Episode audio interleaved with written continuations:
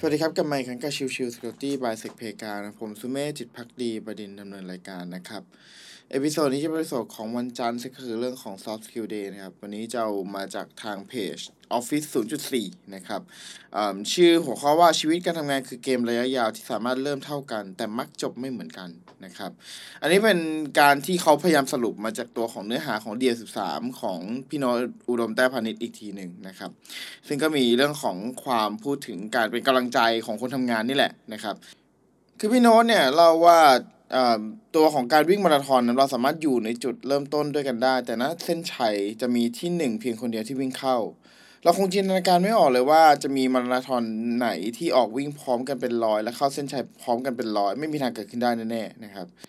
เพราะระยะทางจะค่อยๆ คัดเลือกคนที่พร้อมที่แข็งแกร่งและก็เร็วที่สุดนะครับ มาเป็นที่หนึ่งเสมอมาราธอนจึงถูกยกมาเปรียบเปยในในของมิติของการใช้ชีวิตอยู่เสมอๆนะครับ ไม่เว้นแม้กระทั่งโลกของการทำงานเช่นเดียวกันนะครับโลกวันนี้เนี่ยเรายังแอบ เสียดายเลยว่า เอ้ยตอนทำงานใหม่ๆไม่มีใครบอกเลยว่าการทำงานก็เหมือนมาราธอนกว่าจะแตะเส้นชัยในวัยเกษียณ ก็ต้องใช้เวลาในการออกวิ่งที่ยืดยาวเกือบ 40 ปีนะครับ กว่าจะรู้ตัวอีกทีเนี่ยว่าโลกการทำงานคือมาราธอนก็เสียเวลาในการตั้งหลักปักฐานทั้งด้านการงาน การเงินสุขภาพแล้วก็อื่นๆไปแล้วนะครับ แต่ทุกอย่างก็ยังไม่สายเกินไปที่จะกลับตัวกลับใจ แล้วก็มุ่งมั่นฝึกซ้อมมาราธอนแห่งการทำงานเสียใหม่นะครับ เพื่อให้ทุกๆเช้าที่ตื่นขึ้นมาเนี่ยยังอยากไปพัฒนาตัวเองให้แข็งแกร่งมากขึ้น เร็วขึ้น เพื่อทำเวลาให้ดีขึ้น ทั้งการคิดการตัดสินใจแล้วก็อื่นอีกมากมาย แม้บางทีนะครับ การวิ่งไปเรื่อยๆ จนเริ่มเหนื่อยล้าหรือท้อแท้คิดอยากจะออกจากเส้นทางเนี่ย ก็อยากให้ลองกัดฟันค่อยๆ สู้ต่อไปเรื่อยๆคำว่าสู้ในที่นี้คือสู้กับตัวเองนะครับ หลายครั้งเราชอบเอาจังหวะชีวิตคนข้างหน้ามาสวมทับชีวิตจังหวะชีวิตของเราเอง ซึ่งการวิ่งไม่สามารถทำได้แบบนั้นนะครับ การวิ่งสอนให้เรารู้จัก จังหวะก้าวของตัวเอง จังหวะหายใจของตัวเอง จังหวะความเร็วของตัวเอง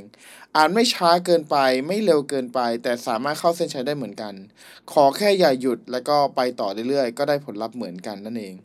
เมื่อถึงเส้นชัยแม้ไม่ใช่ที่หนึ่งแต่การเอาชนะกายและใจตัวเองได้จากการที่สู้มาจากการฝึกฝน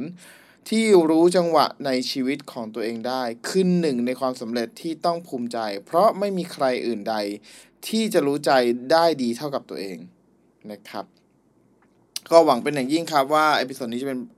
ประโยชน์ แล้วก็เป็นกำลังใจต่อใครก็แล้วแต่ที่กำลังวิ่งมาราธอนในลู่ที่เรียกว่าชีวิตอยู่นะครับ โอเค episode นี้ประมาณนี้นะครับ ขอบคุณทุกท่านที่มาติดตามและพบกันใหม่สำหรับวันนี้ลากันไปก่อนสวัสดีครับ